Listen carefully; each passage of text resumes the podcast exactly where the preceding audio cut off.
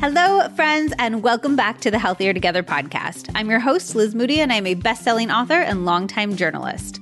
This podcast is all about helping you live your healthiest, happiest life, whether we're sharing the secret to having glazed donut skin, hacking our blood sugar to optimize our hormones and energy, or talking about how real women actually learn to love their bodies.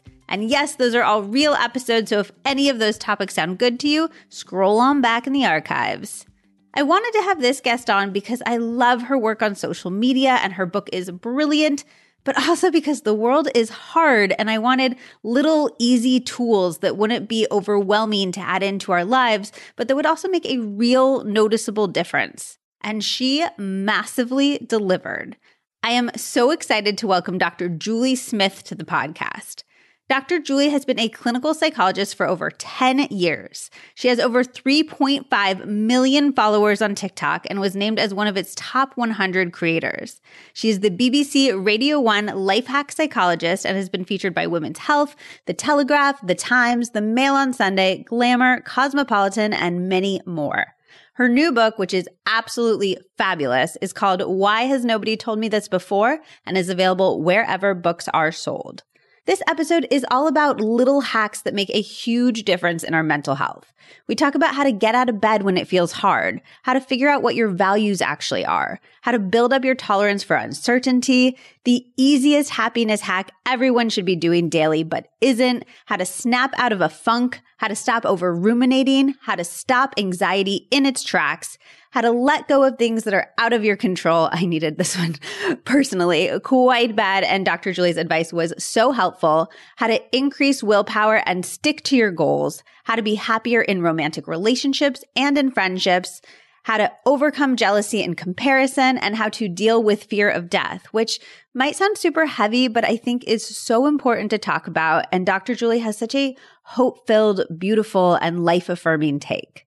From the bottom of my heart, I hope that you find something helpful in this episode that you can do today to fill your cup and feel a little bit lighter in the world. Dr. Julie and I would love to hear what's resonating or anything that you're trying. So please screenshot and tag us as you're listening. I am at Liz Moody and she is at Dr. Julie on Instagram and at Dr. Julie Smith on TikTok. And if you are inspired to share with a friend, family member, or coworker, that is so appreciated. This is one of those episodes that I really hope as many people hear as possible so we can all make these little vital shifts in our mental health. So please, if you know anyone who could benefit, shoot them a quick link. We also have a very fun giveaway for this episode, so make sure that you stay tuned to the end to find out how to enter. Okay, let's get into mental health hacks with Dr. Julie Smith. All right, Dr. Julie, I'm so excited to have you here. I am such a huge fan of, gosh, all of your social media and your book. So I'm really excited to get into some mental health hacks. Thank you so much for having me. I'm going to love this too because I love listening to a British accent. I find it already calming and soothing just to have your voice in my ears. So thank you for being born where you were born. It's appreciated. Amazing. Okay, let's just get right into it. So, this is one that I'm personally invested in. What is a hack for those days where it feels really hard to get out of bed when you're just kind of like laying in bed and you know you have this big day ahead of you, but you can't get yourself to get up and go for it?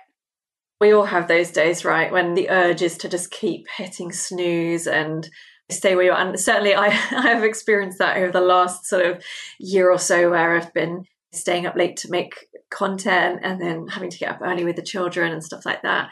So I guess for me, it's having the children, it's having something that matters more to you than the comfort that you're in. So it matters more to me to be able to get up and get my children to school on time than it does for me to feel comfortable in bed.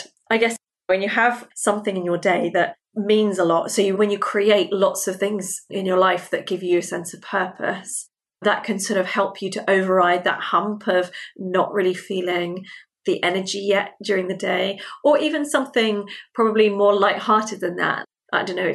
It might be that you don't have that in your life right now, or you're in a, a, job that you hate, but you're kind of stuck where you are, for example. And I get that people are in those situations. And in those situations, I think it's often about creating these small enjoyable things that help that behavior to become easier. So if it means setting up your coffee machine so that it starts making your coffee for you at the time you have to get up, then sometimes that can help you to make that move. Or some people kind of set their alarm outside of the room so that they have to get up to switch it off. Or, you know, there are lots of little things that you can do depending on how you work as a person and what you want to get out of it. Some people will go with the incentive of, okay, my coffee is ready, I can get up. Or, and some people will go with, uh, oh, the alarm's going to destroy me if I don't go and switch it off now and it's in the next room. So once you're up, then you're up. There are lots of different ideas, but everybody's really different. So, you know, you suggest one thing to someone and they'll say, no way, but it really works for the next person. But I think it's find your own thing, find your own thing that works for you, try things out and see how they work for you. And I think this is important too. I was just talking about this on Instagram, but instead of being like, oh, I should be able to have the motivation, you're talking about creating extrinsic motivation, whether it is your children or your coffee or your phone. It's not like something's wrong with you when you're lying there and you're like, get up, get up, get up. It's like you maybe need to find the extrinsic motivation that works for you. Yeah, you can really utilize that. And of course, intrinsic motivation is really powerful in helping us to do things when we don't feel like it.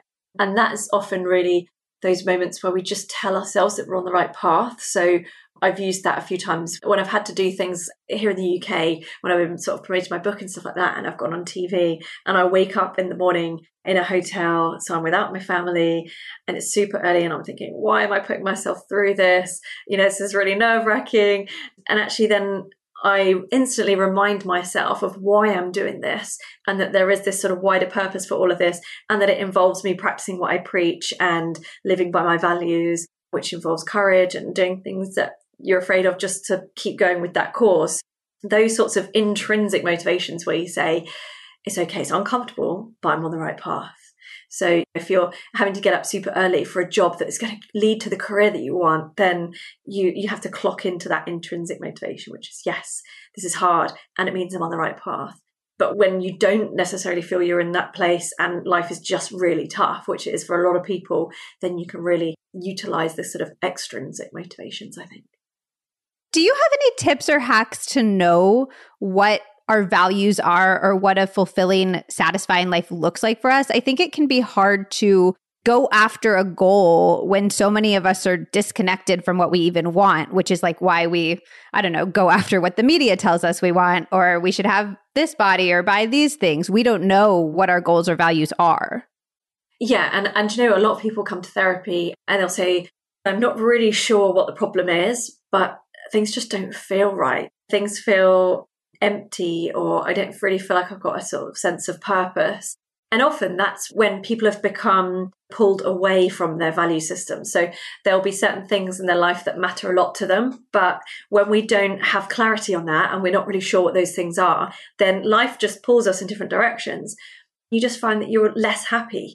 One of the exercises that is often done in therapy and that I've sort of put in, in the book is around little values check ins things that don't take really long time. You don't necessarily have to sit down with a therapist to do them, but you can sit down in pen and paper, scribble out the kind of different areas of your life. So it might be like health, lifelong learning, family relationships, intimate relationships, friendships, creativity, faith, all of those different things that you can think of.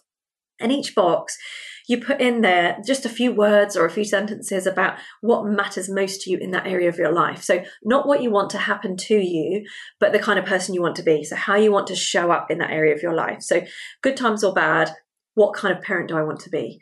Or good times or bad, what kind of wife do I want to be? Or what's important to me in my career? How do I want to be approaching that, no matter what's going on in the detail? It's all looking at what kind of attitude you want to bring, what kind of mindset you want to bring to the different areas of your life.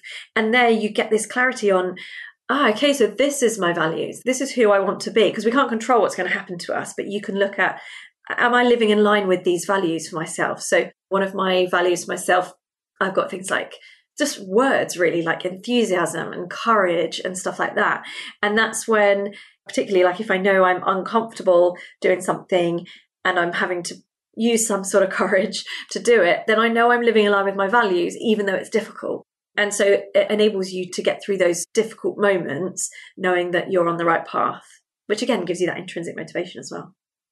if you write down these values, you figure them out, and your life doesn't line up with them like at all. If you want to move through the day with ease, but you feel stressed all the time, if you want to be powerful at work, but you find yourself having a hard time standing up for yourself, is there a way to not just have it make you feel bad about yourself? Is there a way to have it be motivating versus depressing? That's a really key part of the process is making sure that it's not a path to self criticism, but it's something you approach with curiosity because it can all be shifted. It's all about things you can control, which is your behavior and your actions and the way you approach problems. So often we'll get people to, once they've got that sort of the words or the sentences about what their values are, then you'll get them to just use a scale of sort of 0 to 10. Say, how important is this to you or are these values to you in your life? zero being not at all, 10 is the most important. So you get a, a sort of rough idea. Then you grade it again on that same scale, but this time how much you're living in line with it. You'll find that on all the different areas and the different squares that you filled in, some of them you'll be living closely in line with and you'll feel really good about. And then others you'll notice a discrepancy. So something might be really important to you, like, I don't know, let's say your health, but you living in line with it is not so good at the moment because maybe you've been working really hard or maybe you've just had your third baby and you can't exercise at the moment because you've got three babies to look after and all of those sorts of things. So life in general pulls us away from different values at different times. We can't do them all perfectly all of the time. It's often about balance and redirection. I'll often do those values check-ins and I'll notice that, okay, I'm not going to use it as a tool for self-loathing. I'm doing it with a purpose of living closer in line with the values that I have or being closer towards the person that I want to be. It's a path towards improvement, but it's only going to be a path to improvement if you use it that way instead of using it as a tool for attacking yourself. Are there any hacks for accepting negative circumstances that are out of our control? I'm thinking things like infertility or financial or health circumstances or not finding a partner when you really want one. I would say no, there are no hacks. There is a life practice of being able to tolerate uncertainty, which we do as human beings. We have to do that all the time, right? We were talking the other day, a few of us, about the sort of health anxiety that is part of that psychological fallout of the pandemic, right? What if? What if I get some sort of virus, whether it be that one or another one, and things end tomorrow? What if my health deteriorates? And it's almost like for a lot of us that, the pandemic sort of rocked our sense of certainty. Not by creating new uncertainty, but by just reminding us that life is uncertain. Because it's not the only uncertainty, there are lots of others. So I think a lot of it is about reminding yourself, yes, there is that uncertainty. There's also the uncertainty of crossing the road every day. You go out to do meaningful stuff that gives your life meaning and value and purpose there are certain uncertainties that you're willing to tolerate in order to live that life. There's this constant balance. There'll be other uncertainties that you're not willing to tolerate because they don't allow necessarily allow you to live the same life of me. You know, I will go and cross the road to get to work, but I'm not going to go and do a bungee jump tomorrow just for the fun of it. There are certain uncertainties that I won't tolerate because they don't necessarily bring me enough meaning to do that. But there are others that I am willing to tolerate when my children are old enough to leave home, I will have to tolerate the uncertainty of knowing how they are and what they're doing every minute of the day and whether they're safe and that kind of thing. But you do that because it's your value as a parent, let's say, to allow your children to be independent people. So you are doing it a lot of the time. And I think we don't give ourselves enough credit for how much uncertainty we actually tolerate. That's so interesting. I think about that. I'm afraid of flying, or I'm working on being a person who's no longer afraid of flying. It's been like a lifelong fear I'm trying to work on. And I do think about my flights in that sense of like, am I willing to die to go to New York on this trip? When the trip aligns with my values, it's easier for me to get on the plane and take that flight versus when the trip feels not aligned with the person that I am or want to be. So it's really interesting thinking about that uncertainty tolerance directly in terms of our values. Not that I'm actually risking death by getting on a plane, but I have noticed that thought process happening, you know? Yeah, absolutely. We do it so much of the time, but it's often when something comes along that we don't deal with every day, then it can kind of spark this new stress response that just makes us go, oh, can I tolerate this? Is this too much? And is it worth tolerating?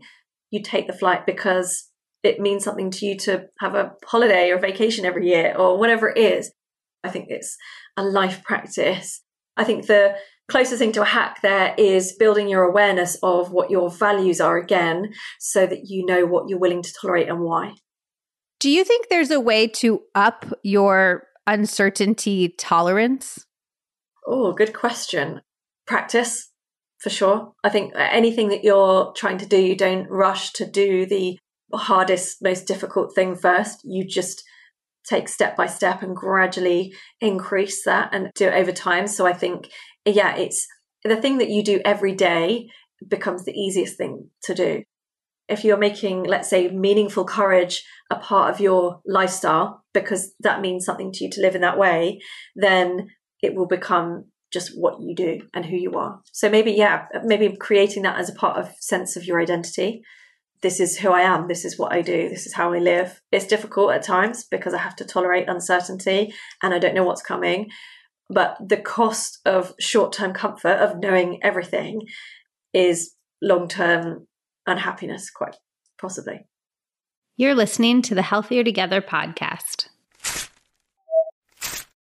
There is so much incredible science behind red light therapy. There's research going all the way back to 1903 that won a Danish physician a Nobel Prize for showing that exposure to concentrated red light accelerated physical healing. And research from NASA has shown that it boosts the production of growth factor proteins and collagen, among many other incredible things. I am obsessed with red light therapy. It is so science supported, and I've personally seen huge, huge benefits. I use Bon Charge's Max Red Light Therapy device, which is a red light panel. So I'm not limiting its benefits to my face. I feel like the masks are so popular right now, but I would like to expose my entire body to the red light. That way, it helps with not only my skin, my collagen production, but also increasing energy, decreasing pain, repairing cellular damage, improving mental health and cognitive function, and so much more you are not spending that much more money to get a panel versus a mask, but you get a much more versatile device with way more powerful effects. Bon Charge's Max Red Light Therapy device gives you professional grade equipment straight at your home for the best price that I have seen anywhere. You can stand your Max panel on the floor on any flat surface, or you can hang it on the back of a door. It is really lightweight and it is so easily stored away in the closet when you are done using it for the day. You only need 10 to 20 minutes. So Zach and I actually meditate in front of it naked. Uh, but there's lots of ways that you can habit stack it into your routine. So you do whatever sounds good to you. Check out Bon Charge's Max Red Light Therapy device now on boncharge.com and use my exclusive promo code Liz Moody at checkout. Bon Charge products are all HSA, FSA eligible, giving you tax free savings of up to 40%. And for a limited time on top of that, my listeners will get 15% off when you order from boncharge.com and use my exclusive promo code Liz Moody at checkout. That is B O N C H A R G E dot com. You will also get free shipping and a 12 month warranty. Go now to get this exclusive offer that is boncharge.com with promo code Liz Moody to get 15% off. A lot of what we talk about on this podcast are low hanging fruit. Little things you can add to your day that will make a huge difference in your health or mindset or just life in general. This product is one of those things for me. While a lot of health stuff is cumulative and all about consistency, this is one of those few things that I notice a difference literally right away. I'm talking, of course, about AG1 by Athletic Greens. I know some of you are scared that this is an overhyped product because you hear so many people talking about it, but I would never promote something that I didn't stand behind entirely. And in this case, it's just one of those things that's super hyped because it's actually that good. Here's the basics. You take a scoop of AG1 and mix it into water, juice, or a smoothie. I like water because I actually really like the taste of AG1. But if you're less keen on the taste, my hot tip is to shake it with ice cubes. It makes a huge difference. But I do really love the flavor. People always ask if I'm lying when I say that, and I'm not. I've really come to crave it. It tastes like bubblegum or tropical vanilla. I will say I might crave it because it makes me feel so good. It's like a Pavlovian response where I'm obsessed with the flavor because I associate it with how good I feel after drinking it. Okay, so you take a scoop, chug whatever you're drinking it with, and boom, you have this incredible insurance that you've gotten your foundational nutrition in, regardless of how the rest of the day goes. Because we're trying to eat all the veggies, all the mushrooms and seaweeds, but we're not perfect, and that's okay. AG1 has 75 vitamins, minerals, whole food source superfoods, and adaptogens to cover your bases. Right after I drink it, I feel like a gentle energy. It's not at all jittery like caffeine, but more just like you just woke up from the best night of sleep. It gives me a ton of mental clarity and clears any sluggishness or brain fog that I have, which is why even though a lot of people start their day with it, I actually prefer to drink mine in the early afternoon, right when I have that 3 p.m. slump. And it's not a placebo effect. AG1 has so many ingredients that have been extensively researched for their brain health effects, like rhodiola root dry extract, hawthorn berry, and rosemary, just to name a few. It also has less than one gram of sugar, no GMOs, and no artificial anything.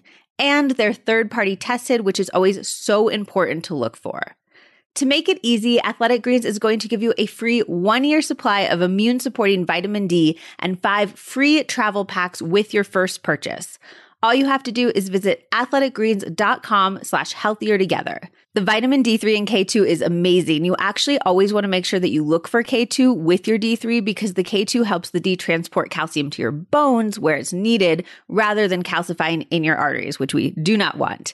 Again, that is athleticgreens.com slash healthier together to take ownership over your health and pick up the ultimate daily nutritional insurance.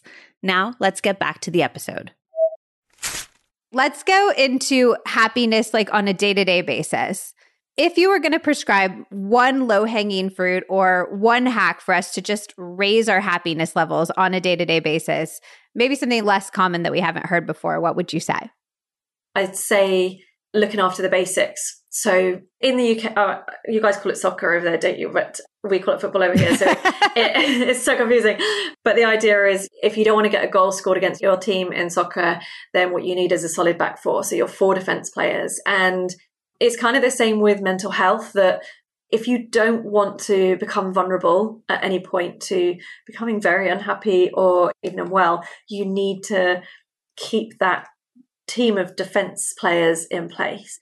I would say rather than four, it's five. So I would say social connection, good nutrition, routine, sleep, and exercise or moving the body.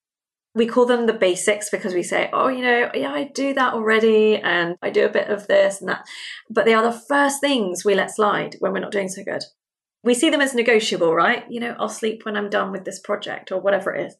And you take anyone on this earth, no matter how healthy or strong or happy they are at the moment, and you start messing around with those five things, that person will become vulnerable to unhappiness, mental illness, whatever that is. So I would say rather than thinking of this one silver bullet that will work for everyone every time, I would say it's those five things.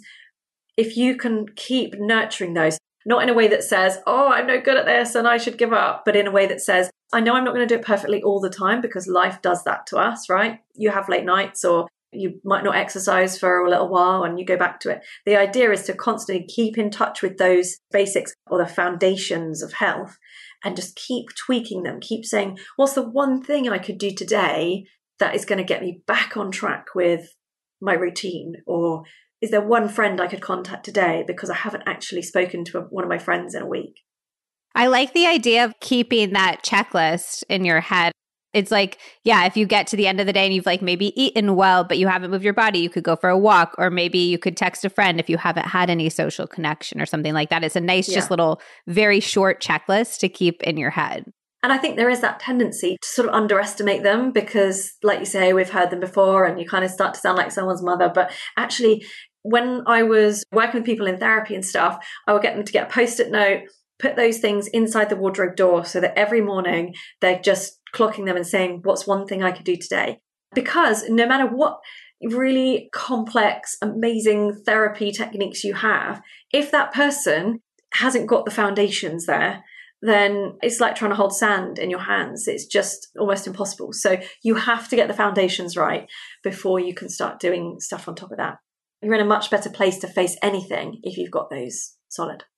What if somebody doesn't feel like those foundations are available to them? Maybe not all of them, but they feel lonely and like they don't actually have social connections that are satisfying in their life, or they can't afford good nutrition, or they're chronically ill and can't move their body. Do you just double up on the ones that are available to you? Depending on what the situation is, if you're not able bodied and exercise isn't an option, then it's just not an option. But when one is missing because of your circumstances and there is potential to start changing your circumstances, I would say boost all the others, get yourself as strong as possible so that you then feel in a place where you can start to work on that one that is a struggle or that you're you're missing for some reason. That makes sense. If you're in a funk and you just like are like, ugh, like I'm in a shit mood. I've been in a shit mood all day. Do you recommend going for one of those things or is there something else we should be doing to kind of snap out of the funk? with snapping out of a funk, I think there are certain things that work quickly because that's what we need, right? Is we need something that's yeah. going to just shift that mood. I think for me, some of those most powerful things include moving the body, not in a way that says, when you're in a funk, find the motivation to grab all your stuff and go down the gym and do something that's really boring to you. It doesn't mean that. Like, put your favorite music on and dance around your house until you're exhausted. When you do that, you're doubling up there because you've got the, the exercise, because any physical movement counts. That will be shifting your biochemistry and that will be shifting your mood. But also, if you put on carefully chosen tracks that you know shift your mood into a positive place. So no Celine Dion or whatever, nothing really sad. Just go for the stuff that lifts your mood and makes you feel buoyant. Or maybe for some people that would be singing, putting on music that you can sing to and create that expression that also can shift your mood. Some people over here, cold showers are really on trend right now. Everybody's getting on that bandwagon of a short, sharp, cold shower that can, again, just give you that shift. Breath work is another one. Lots of people are experimenting with the way that you breathe can really impact on how you feel. So it might be that you might be in a very stressful funk and you need to relax and calm, and breathing is one of the best and fastest ways to start calming the body.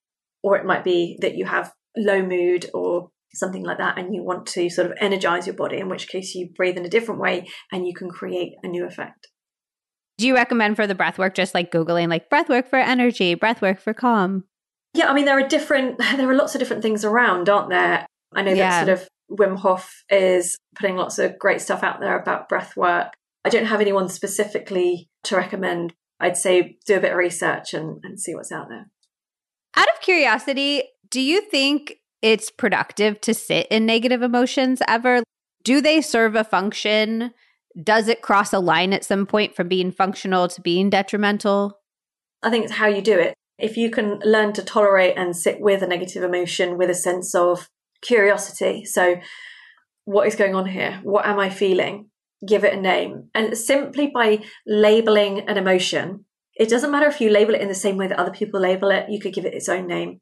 But if you create a label for the way that you're feeling so that you recognize it and you can identify it, that already starts to take some of the power out of it because you're seeing it for what it is, which is an experience washing over you rather than who you are. So, especially with emotions that often have a negative connotation, lots of women struggle to feel anger, for example, because culturally it wasn't okay for them to express anger or something like that. And in those situations, it can be really, really helpful to sit with that emotion, allow yourself to feel it with curiosity, notice where it is in your body, label it, and then allow it to come and go in ways like any other feeling. Because where we try to push away an emotion, often that's pretty futile and it will just keep coming back whenever we stop or let our guard down. If you're willing to feel it in the moment and almost welcome it, then it will wash over you like any other emotion. It won't last forever. The work of therapy is about sitting with emotions in a productive way because we look at it with curiosity. We see what we can learn from it. We see what it means about how we move forward. If we go down this path in our minds with this kind of thought process, is this where we want to be going? And if we go in this direction with these thought process or this perspective, is that where I want to be going? How is that going to help me to feel different? There's a whole sort of process of observing the experience with curiosity so that you can learn from it about where you want to be. Because if you sit and ruminate, for example, when you're feeling low and you ruminate on all the worst things that have ever happened to you over and over again without any sort of productive thought, then that's going to make your mood feel worse. And rumination is one of the key factors that maintain depression.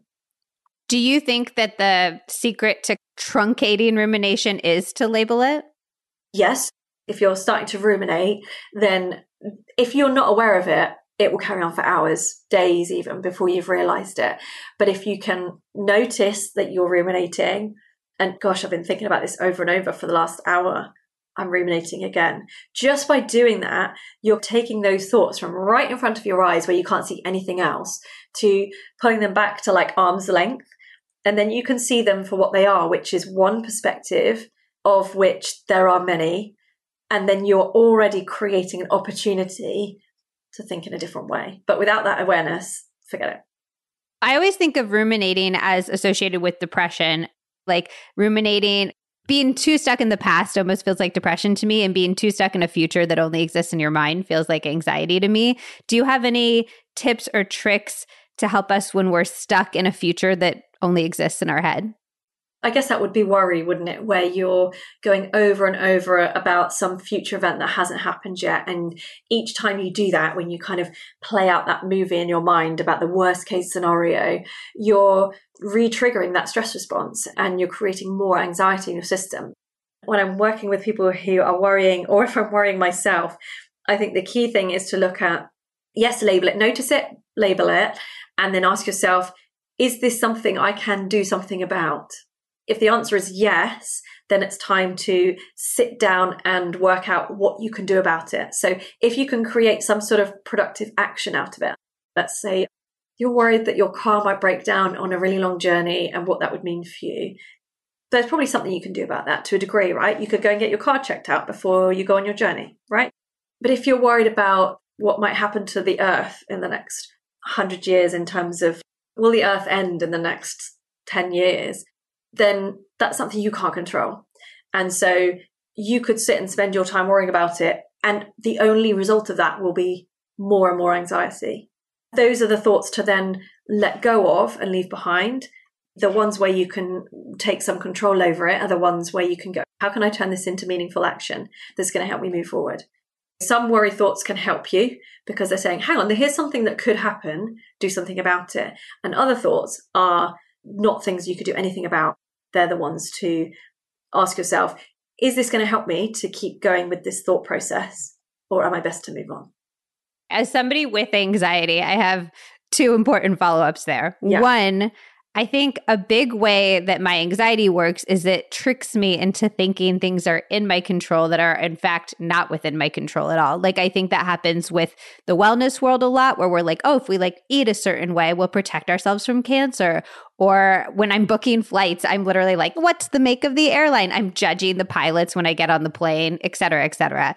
Do you have any ways we can tell what's in our control and what's actually not? No, it's interesting, isn't it? Because when you say the kind of idea about, you know, if you just do X, Y, and Z, then you'll never get cancer or you'll never, you know, you'll never die of an awful disease or, and there is no way of us knowing again, it's that need for certainty about everything, isn't it? How can I know exactly which things I can control and which things I can't? And even the things you can have some control over, it's never 100% control. There is always a level of uncertainty in everything.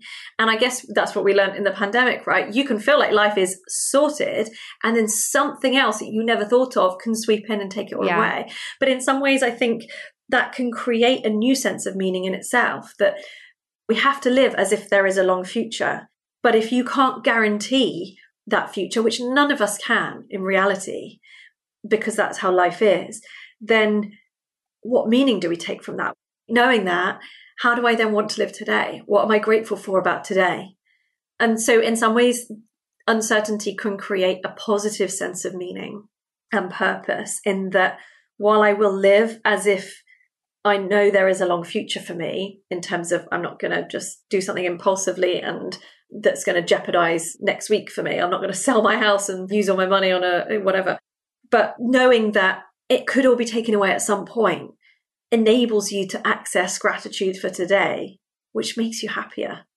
But again, it all comes back to that tolerating uncertainty of there is uncertainty. I cannot get rid of uncertainty ever about anything completely.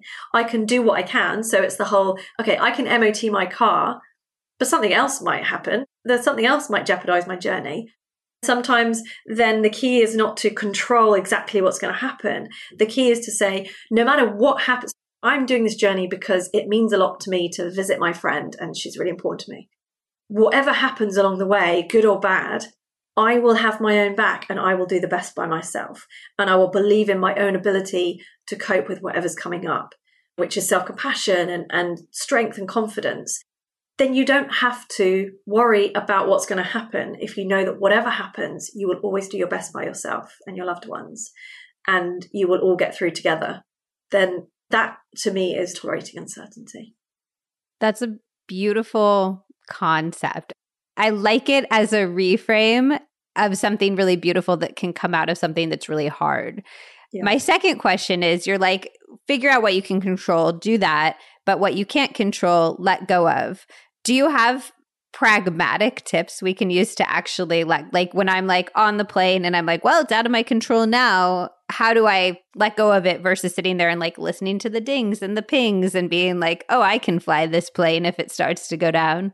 Yeah, for sure. So I would say often those threat thoughts, right? Those worst case scenarios where your your mind is playing like some horror story out about the plane going down and awful things happen and you're and you're kind of living it and your brain is just sending all the messages out to set this alarm system off and the, get the adrenaline going and it's just awful. The more you focus on those negative things that could happen, the catastrophizing thoughts, the worse you're going to feel. But if you just try not to think about those things, without replacing them, then it's going to be almost impossible. So yeah. you're still going to feel terrible, right? I'm trying not to think about a car crash. I'm not, trying not to think about a car crash. I'm try- and now I'm thinking about a car crash. Oh, what am I going to do? You send yourself in these spirals, right? Once I had children, I found there was a new anxiety about flying that I never had before because I suddenly had my three babies on a plane with me. And so I would focus on the risk because as a parent, you focus on risk, right? That's your job to do that.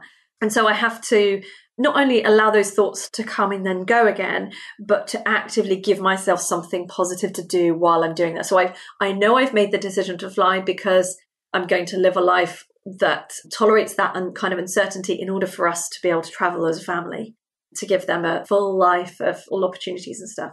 So I've got my kind of value system around why I've made that decision to fly. And then while I'm flying, rather than just tolerating the fact that I'm having all of these catastrophizing thoughts, each time I have one, I'm going to label it as a catastrophizing thought and see it for what it is, which is one perspective about what could happen. And then I'm going to replace it with something. So I'm going to focus on talking to my kids about something or watching a movie or reading a book. And it's not easy, right? Because your mind will keep going, oh, but what's that noise? Oh, but, oh, but what's that wing doing out there? It looks like it's shaking. Oh, uh, and, and you, so your mind will keep bringing things up. What about this? What about that? What if? What if?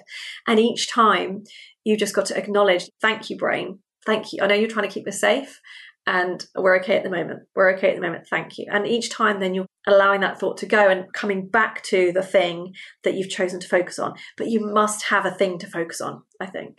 Otherwise, it's an impossible task.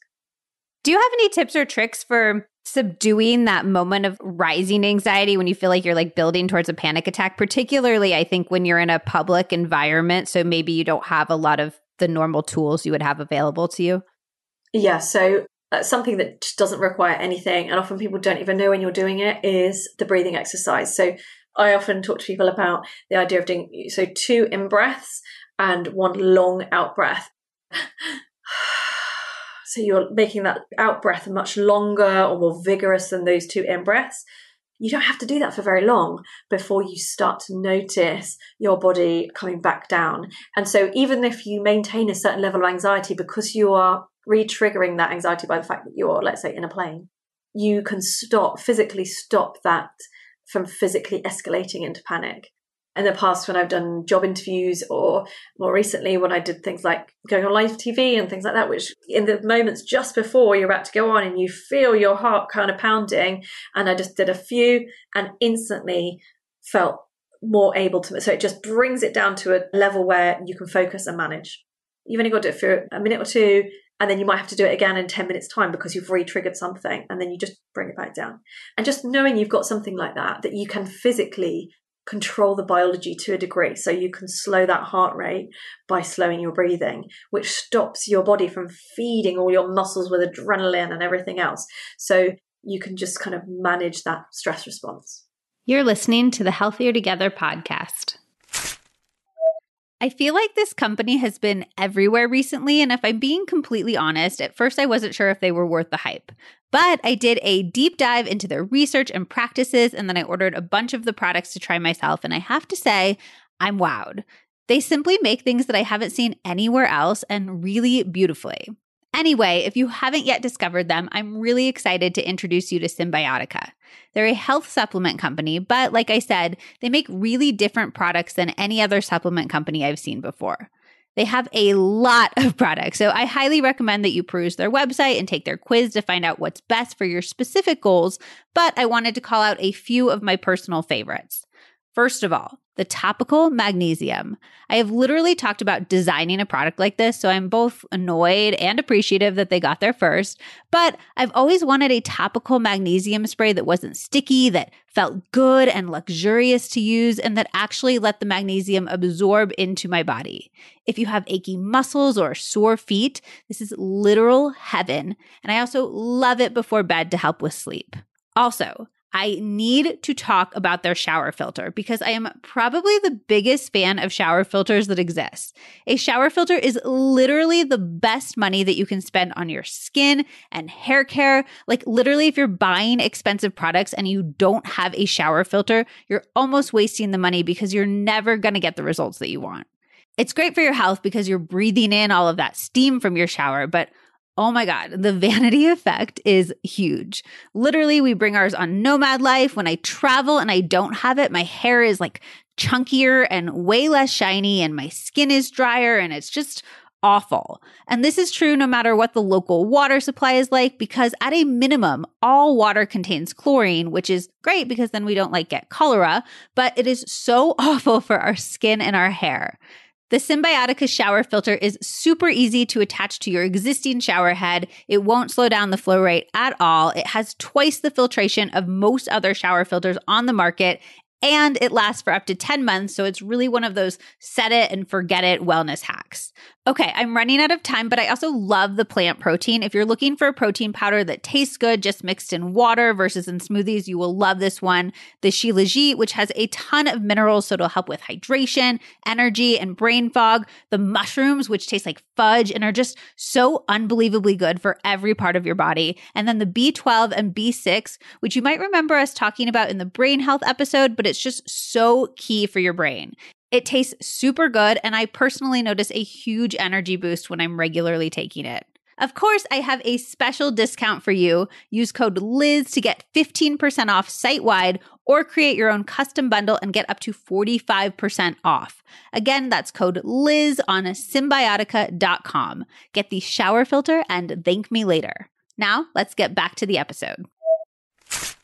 Are there any willpower hacks that you could share? Let's say we want to work out more or we want to eat differently. Do you have any hacks for sticking to our goals? People think motivation is like a personality trait or it's a skill and once you get it you've just you're going to feel that way all the time and it's not that way. Motivation is a feeling that you get and so it comes and goes like any other feeling and you can't rely on it. So when you set yourself a goal, I would say make sure that goal is based on your own values and what you want and what matters to you rather than somebody else's. So immediately, if it's based on something that's important to you rather than somebody else, that's going to help almost instantly. So make sure you set your goals in the right way to begin with, but also stay in touch with why you've made those goals because you're going to need that in those moments when motivation isn't there because there'll be moments when you feel energized and motivated but I don't know, that's the kind of feeling you get on the way out of the gym, not on the way in, right? You know, when you kind of leave the gym and you're like, oh, I should do this every day. I feel great. But you never feel that way on the way in, right? You're feeling like you're just battling with it. I don't want to do this. I don't want to do this. So in those moments when you don't feel like doing the thing, whatever the thing is, you need to be able to get over those, that hump. And one of those things is to stay in touch with why you're doing it in the first place. Is that thing important enough that it's more important than the comfort? So, like we said about getting up in the morning, that kind of thing. And also make it as easy as possible and make not doing it as hard as possible. So, I don't know, oh, we keep coming the exercise thing, but if that is to get up and move your body in the morning, put your workout gear right next to the bed. so that all you've got to do is sit on the side of the bed and put your shorts on or whatever that is. You're doing those things that make it easier. And also tagging it on to something that you already do every day. Everyone cleans their teeth in the morning, right? We don't feel like we need to be motivated to do that. We just do it every day because we've always done it. And so if you tag this new habit onto the end of that, then it becomes easier to do than if you're just hoping to feel like it at some point and then you'll start. Make it something that you always do and then you go into it. And I guess there's a point at which you have to acknowledge that there is just this pain barrier to get through when you want to add a new habit into your life. There is this period of time where it's new to you, it's not habitual, and you haven't laid down those sort of neural pathways enough for it to be easy. So it's going to be full of conscious effort and energy, and you're not going to feel like it for a good while. I'd say a good few months until you've repeated that behavior enough when you didn't really feel like it to lay down those neural pathways so that your brain can start to automate it for you. Like the cleaning your teeth thing. You don't do it only when you feel like it, you do it just because it's what you do and you've always done because you've repeated it enough. So have that faith that if you repeat something enough, it will get easier over time. Do you have a specific amount of time for us that we can be like, it's going to feel really hard for two months, but then it'll feel easy? Yeah, I think there's some really interesting research that says it was something like, I think it was like 66 days or something they said in the research, but I would take all of these things with a pinch of salt. These things are averages and stuff, and research always has its limitations. But yeah, you could set that as a target. I'm going to do this thing for 60, 70, 80 days, and then I'm going to see how much easier it feels after that. And undoubtedly, if you've managed to keep something up and get through those humps for that long, you're going to have laid down some sort of new habit in your life. If it takes a bit longer, it takes a bit longer. But again, there doesn't have to be that certainty with these things. You just, the more you're willing to keep going with it. Because I guess, I guess even now, right? There are times when you're a kid that you don't feel like brushing your teeth, but there are also times as an adult that you don't really feel like it, but you're more able to force yourself to do it. So you just have more practice. Would you say if there's something we've continuously tried to incorporate into our lives, but continuously not been successful at, it's because either it doesn't align with our values or we haven't figured out which value it aligns with or how to make that connection in our mind. So then we're not actually able to find that motivation?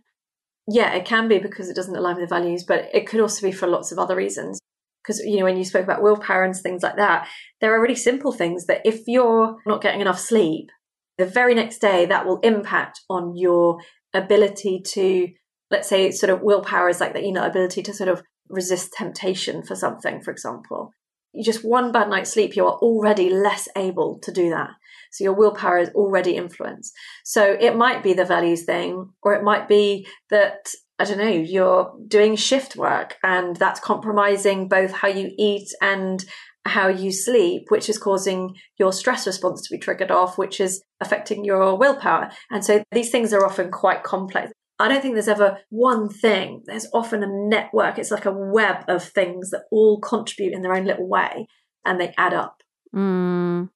Which I think is important to recognize too, because sometimes we can be quite hard on ourselves when it's actually outside circumstances. Yeah.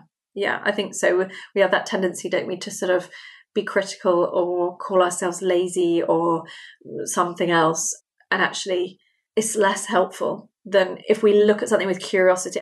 The process of what happens in therapy is we shift ourselves from criticism to curiosity. Like, yeah, I could really kick myself for this, or I could stand back and look at it with a sort of bird's eye view and say, what is going on here? And yeah, there will be parts of it that you recognize you're responsible for. That can be helpful to do if you're willing to look at it a bit more objectively and say, yes, what part could I play in making this better? But if you're not in a good place, then that tendency will be to just spiral into self loathing and self attack, which is not going to help. But I do love the values thing because I think that it can play a really important role in motivation. I'm thinking about it took me ages to make working out a consistent habit. And it's because I used to want to work out to like have my body look a certain way. And then when I was faced with the workout that day, I was like, well, I don't really care. I don't care how my body looks that much to motivate myself to do it. But then when I switched working out to being about my mental health on a day to day basis, I was like, oh my God, it's so much easier to go into this workout knowing it's going to make me less stressed, more calm, knowing it's going to help with my anxiety. And now I've been able to make it this super consistent habit. So I think sometimes if you're having a hard time doing something, thinking about, well, is my why true to myself can be a really helpful thought process.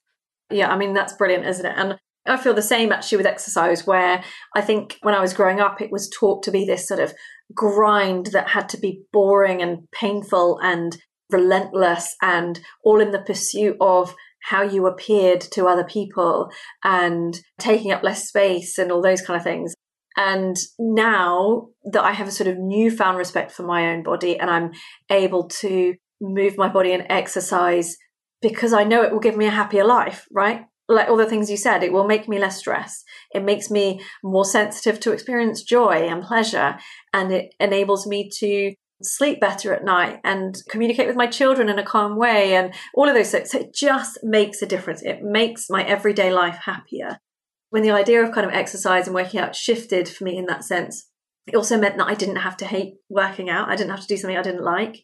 So for me, I would choose a thing I like. So I love going out into green space, like in the woods or by the beach or something and jogging. And if I want to stop to take in the scenery and breathe for a moment or enjoy the song that I'm listening to, then I will because I'm enjoying myself.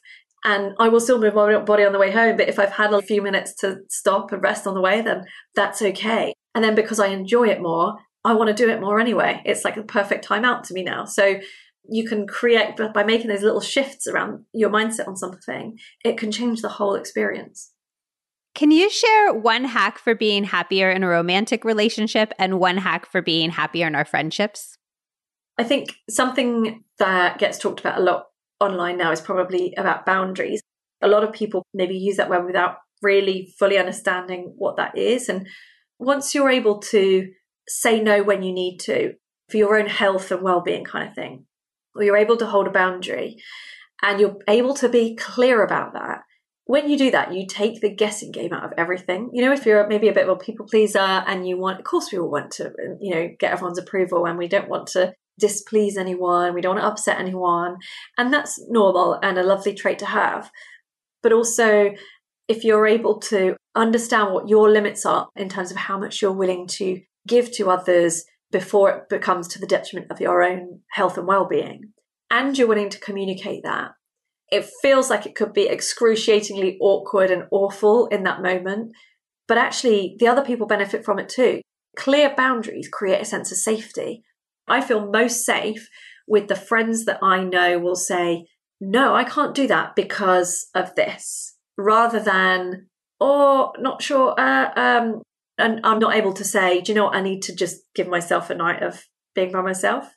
If you're able to be honest with your friends or your partner about why you're holding a certain boundary and to look after yourself, after a while they stop being negotiated. People just know where your boundaries are and those relationships become easier. Clear boundaries create a sense of safety is one of the most powerful lines that I have heard said. I just think that is such an important concept and it is so permission giving to express and adhere to your own boundaries and to respect other people's. People talk about it a lot in sort of parenting literature and stuff like that with kids that kids need certain boundaries in order to know that they're safe and what the deal is. But it's the same with adults it still helps with adults to know the parameters of a relationship or friendship and to understand that you don't have to guess. You don't have to risk getting it wrong. You know, you just know you can ask questions and get a straight answer. And let's face it, those are the friendships we feel most safe in, don't we? The friend that might not always say the thing we want to say, but we know they're going to say the truth. Do you have any pragmatic advice though for that moment of expressing your boundary? Because it is so freaking scary. I have such a discomfort with discomfort. And so the idea of like that yeah. moment where I have to say what I need, even if I don't think it's going to be received well, it gives me the heebie jeebies. So, how do I deal with that moment? You can't eliminate it, right? It is part of that moment until you get so used to doing that thing that it no longer feels awkward for you. So the more you're willing to be in that awkwardness, the quicker the awkwardness will disappear. And I can relate, I would say I'm the same. I think a lot of us were taught growing up to make sure everyone around us was okay and, and those kind of things. And so it makes it more difficult perhaps to sort of hold a boundary. But once you do, um, you realize it's easier than you thought it was. I think often our anticipation of it is worse than the actual mo- the moment passes quickly. People are often less upset with things than we think they will be. I think that's very much held true in my life. And I just need to remind myself of that more. What about dealing with jealousy or comparison or just wanting other people's circumstances? I think we're faced with that so much on social media with our exposure these days. Do you have any hacks for dealing with that? I don't think any of us are completely immune to that, especially in the world that we're in now that not only promotes it but sort of puts it in our face every day. And and it's almost impossible not to slip into that.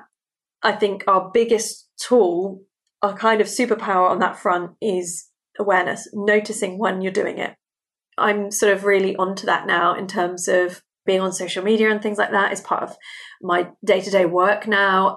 And i'm really aware of when i start to compare or think negatively about myself in comparison to someone else that I will unfollow. And I will be almost brutally, you know, this done. Oh, no, no, we're not going down this way. We're not going down this way.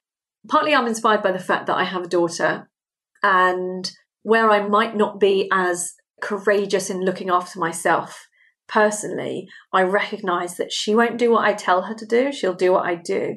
And so by looking after my own mental health and my own sense of confidence and building confidence myself, she will then be able to follow. And I want that for her so much.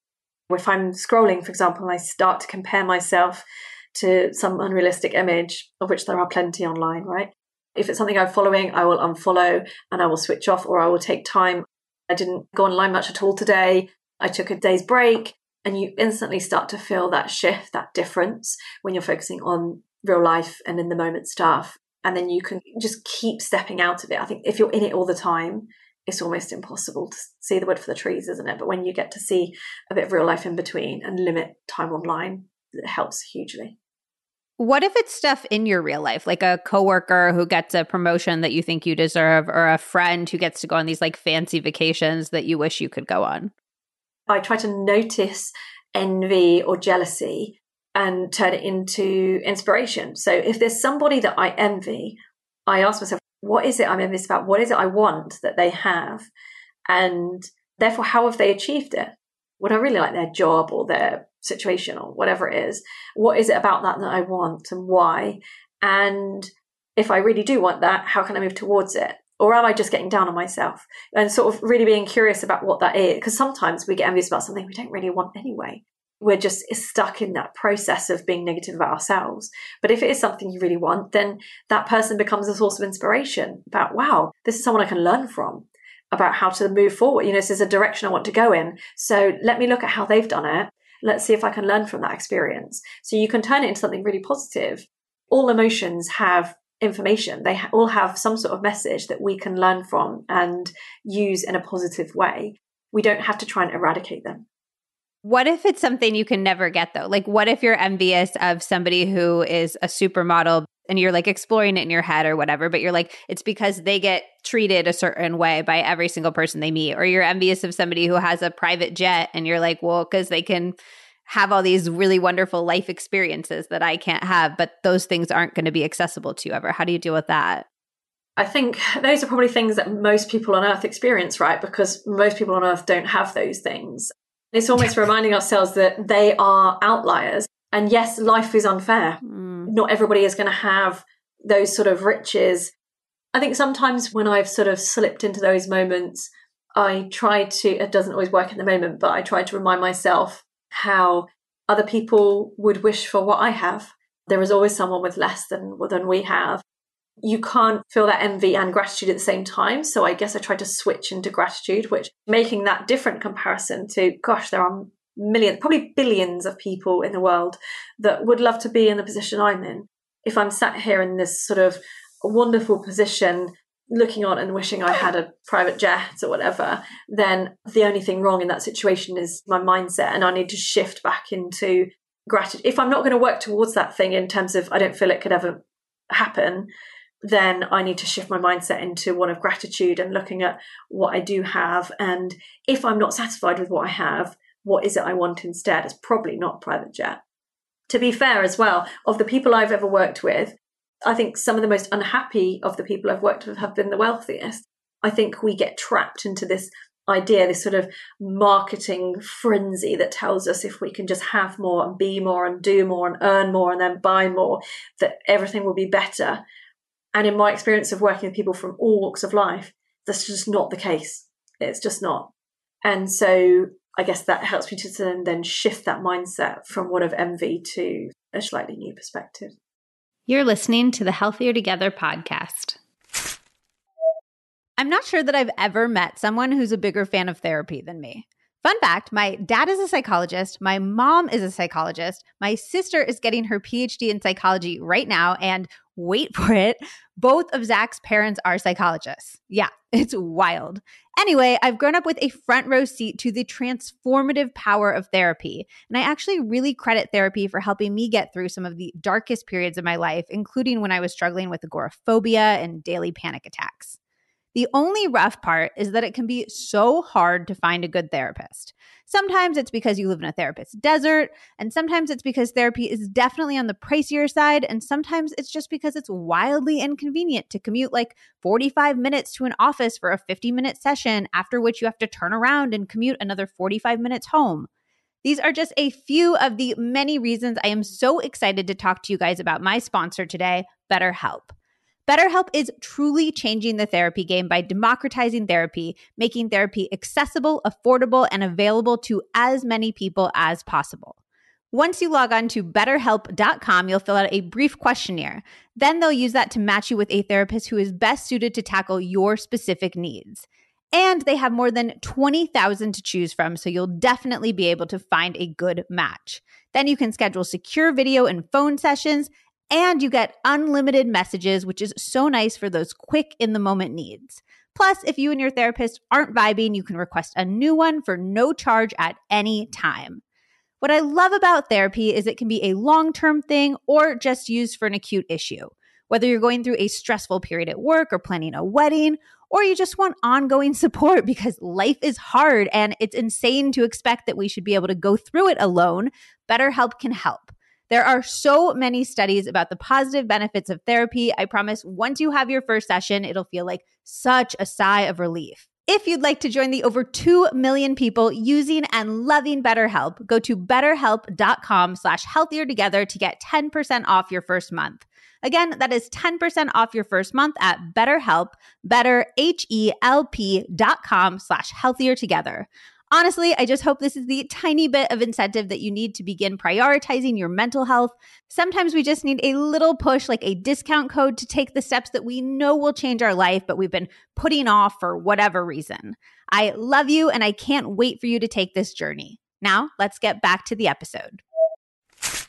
I love the idea that envy and gratitude can't coexist so that if you're feeling one, you can kind of force it out with the other one. I think that's really powerful. And I also love the idea of reminding ourselves of the anomaly of these type of like extreme circumstances because I think it feels obvious when you say it, but also I think we have more exposure like I know what the inside of a private jet looks like because I watch reality TV and I never would have known that before and I see supermodels living their lives out on Instagram. And I never would have had that much exposure before. So I think reminding yourselves that even though this might feel almost like not common, but it feels more common than it actually is because we have that access and exposure. Yeah, that we never would have had before in such a bombarding kind of way. And I think sometimes we've got to ask ourselves of the most valuable thing that I have is my time and attention. Why am I using it on this? Is this feeding my Oof. life? Like, is this yeah. is this nourishing me and adding to my life, or is it taking away?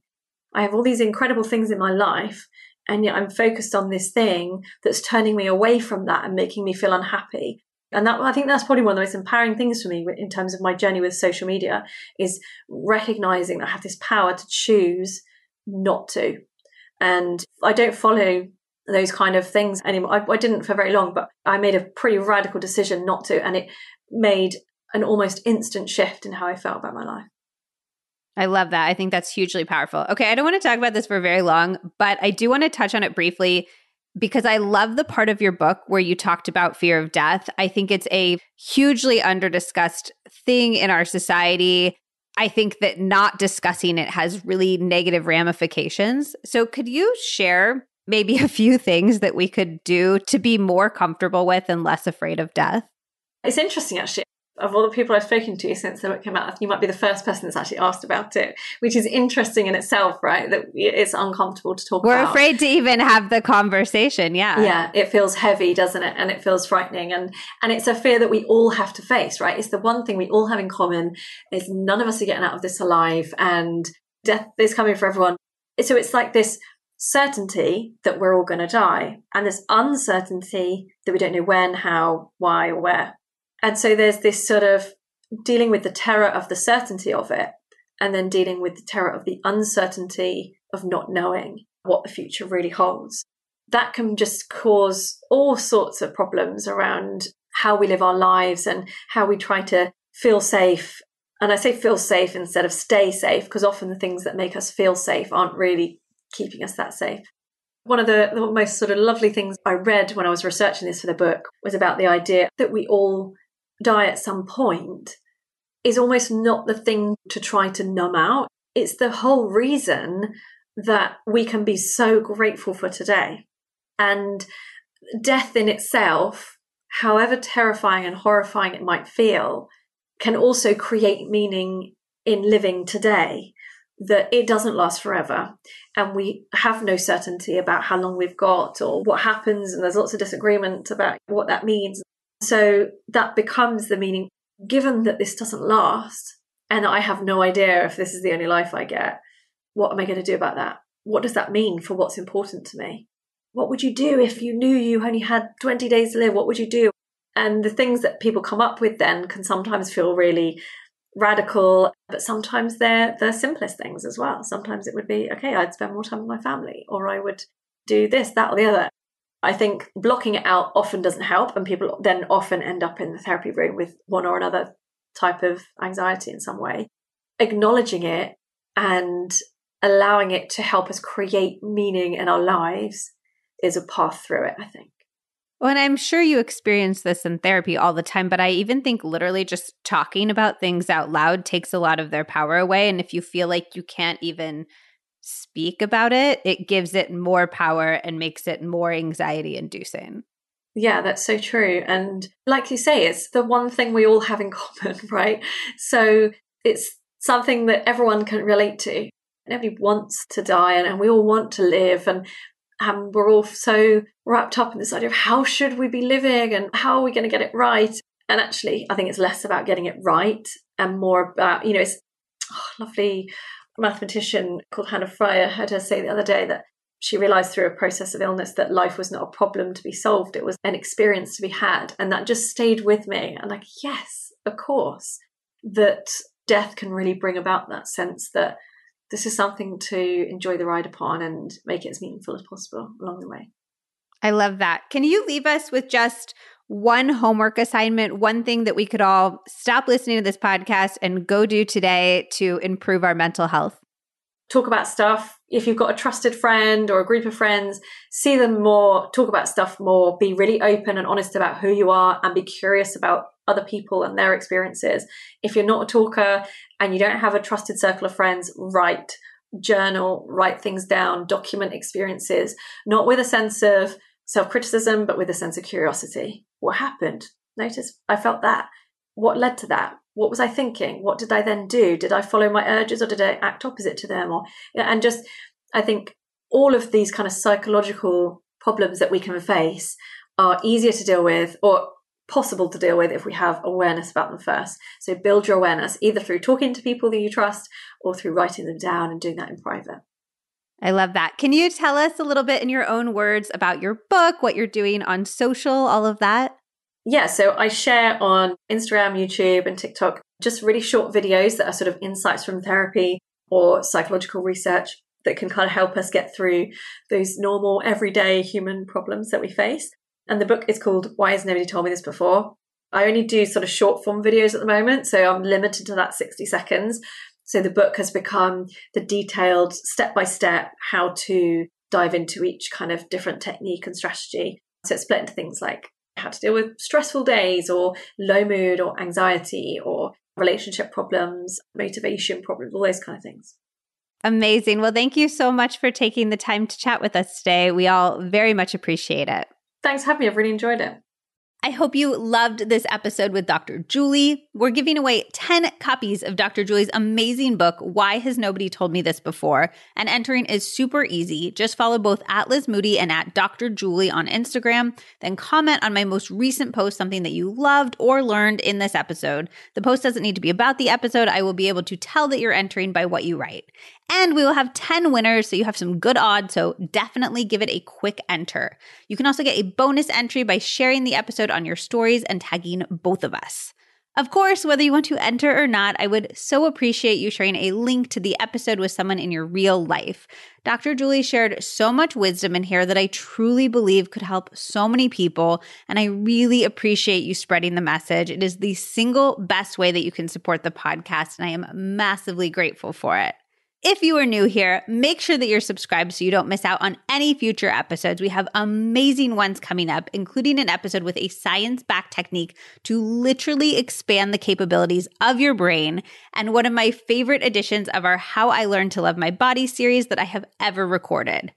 Also, if you did love the episode, I would so appreciate a quick rating or review on Apple Podcasts or Spotify. I am so close, guys. I am so close to my goal of 2,000 reviews. And if only a teeny, teeny, tiny fraction of the people listening right now took a quick moment of their time to write one, we would far surpass that goal. It takes 30 seconds, I promise. You just like click the little star button you can write one sentence, and ratings and reviews really help other people find the podcast. And I also read all of them and they make me feel really good. It is wins all around. I promise it's super fast. And I am so grateful for every single one. And also just a quick shout out of thank you to everybody who has already written a review. I massively appreciate it. Okay, I love you, and I will see you next week on the next episode of the Healthier Together podcast.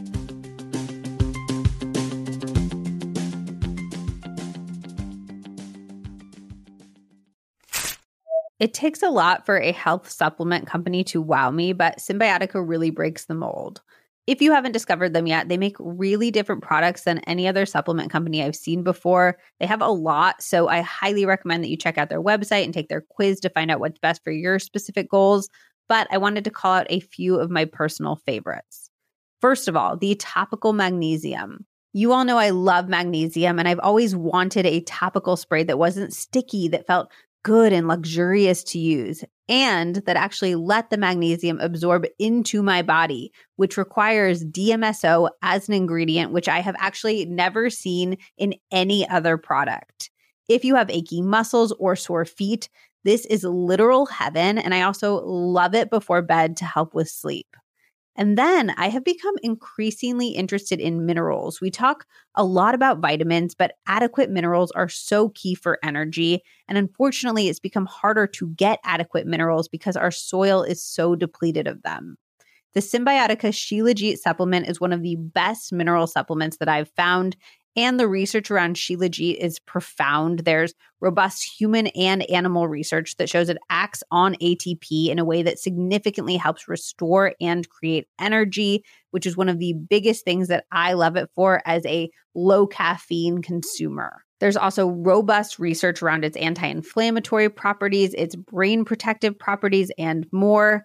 I think of it more as a whole food than a supplement. It's a naturally occurring resin, and I just mix a little bit of it into my afternoon tea or my decaf coffee drinks. And like all Cymbiotika products, there are no additives, fillers, toxins, or artificial flavors. Of course, I have a special discount for you. You can use code Liz Moody to get 15% off plus free shipping on subscription orders. Again, that's code Liz Moody for 15% off on cymbiotika.com.